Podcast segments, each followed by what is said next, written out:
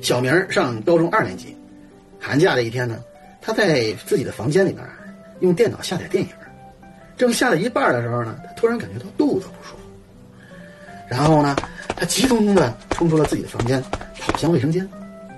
这时候呢，奶奶正好推门进来，看见孙子从房间里面匆匆忙忙的跑出来，奶奶一脸迷茫，然后问：“孩子，怎么回事啊？你这怎么了？”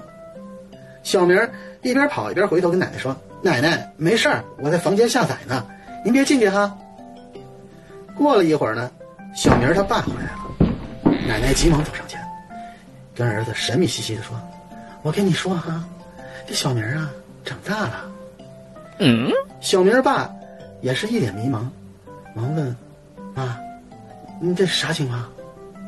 奶奶接着说：“嗯，这一下午啊。”他就在自己的房间里面不出来，说是什么下崽儿呢，不让别人进去。哎呦我的妈！